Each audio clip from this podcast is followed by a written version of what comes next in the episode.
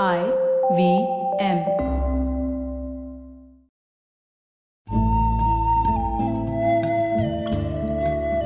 IVM के Hindi travel podcast टेढ़े मेढ़े रास्तों पर आपका स्वागत है टेढ़े मेढ़े रास्ते ही क्यों वो इसलिए कि घूमना भी तो ऐसे ही रास्तों की तरह पेचीदा और लगातार उतार चढ़ाव भरा होता है, जहाँ हर पल कुछ नया देखने और महसूस करने को मिलता रहता है। शर्त बस यही होती है कि आँख कान खुले रहने चाहिए। मैं हूँ केशव चतुर्वेदी और मैं आपको ले चलूँगा इस ज़बरदस्त यात्रा पर। और सुनाऊँगा ऐसी मज़ेदार कहानियाँ, शहरों, किलों, महलों, सड़कों और सबसे अहम इंसानों की, जो पिछले 20 साल से ऐसे ही रास्तों पर भटकते हुए मैंने सिर्फ़ आपके लिए इकट्ठा की हैं। तो आइए शुरू करते हैं। समय भी गजब की चीज़ होती है। दोस्त दुश्मन हो जाते हैं और दुश्मन दोस्त। अच्छा राजा बुरा माना जाता है और बुरे राजा को पूजा जाने लगता है। ऐसा ही एक रोचक किस्सा मुझे लखनऊ में देखने को मिला। बात सन 2007 की है, जब मैं अठारह में हुए पहले स्वतंत्रता संग्राम की 150वीं जयंती पर वहाँ फोटोग्राफी के लिए गया था।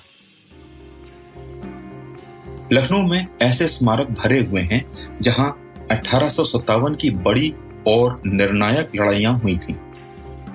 इनमें से एक जगह है मूसाबाग अब तो शहर वहाँ तक फैल गया है, लेकिन चौदह साल पहले वहाँ खेत होते थे। और जब मैं पहुँचा तो सर्दियों की दोपहर करीब तीन बज रहे थे। महल की ओर एक कच्चा रास्ता जा रहा था, जिस पर गोबर के कंडे सूख रहे थे।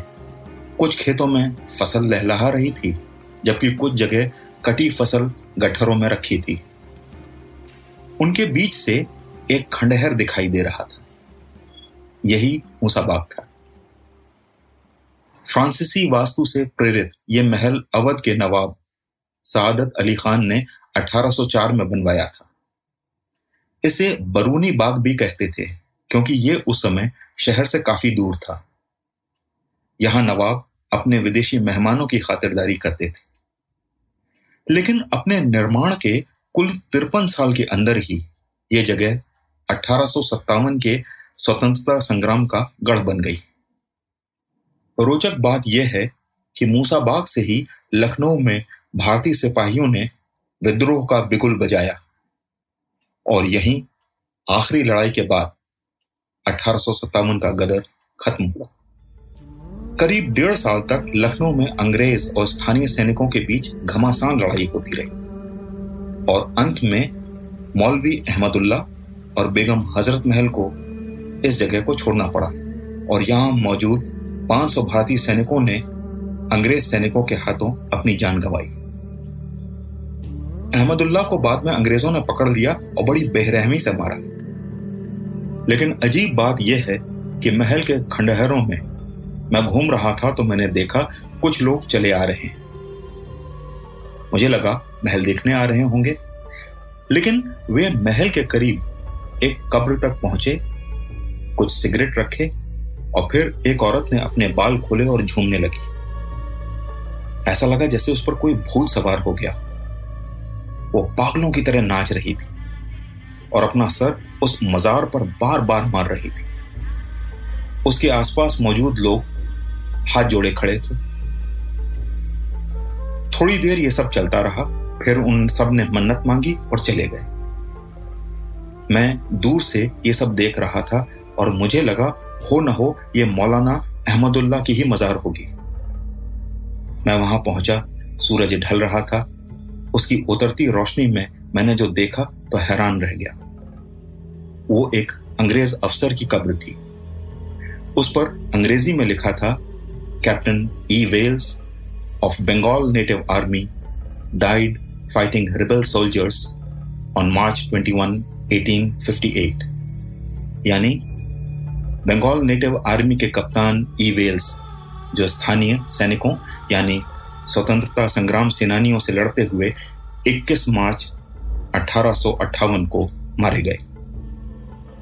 ये एक अंग्रेज़ सैनिक की कब्र थी।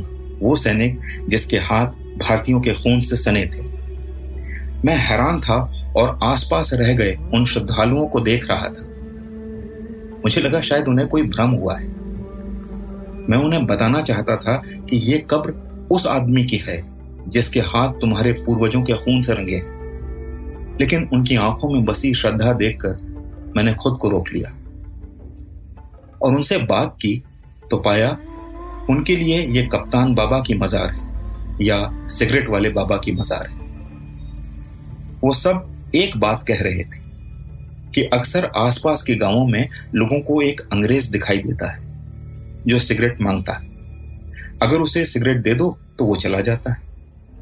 उसे सिगरेट इतनी पसंद है कि उसके बदले आप उससे जो मन्नत मांगे, वो पूरी कर देता है। और जब लोगों की मन्नत पूरी हो जाती है तो वो और भी सिगरेट लाते हैं और मजार पर छोड़ जाते हैं। मैं अभी भी हैरान खड़ा था, पर उधर सूरज ढल चुका था और मेरे लौटने का समय हो रहा था। मैं वहाँ से ये सोचते हुए लौटने लगा कि बीतते समय के साथ यादें इतनी धूमिल हो जाती हैं। कि सही, गलत, अच्छे, बुरे का फ़र्क गडमड हो जाता है। और जब आपका सामना सच्चाई से होता है तो आप ये सोचते रह जाते हैं कि ऐसा कैसे हो सकता है। पर शायद यही समय की खूबी है। वो सारे घाव भर देता है। और तत्काल की जरूरतें इंसान की ज़िंदगी के निर्णयों को तय करती हैं।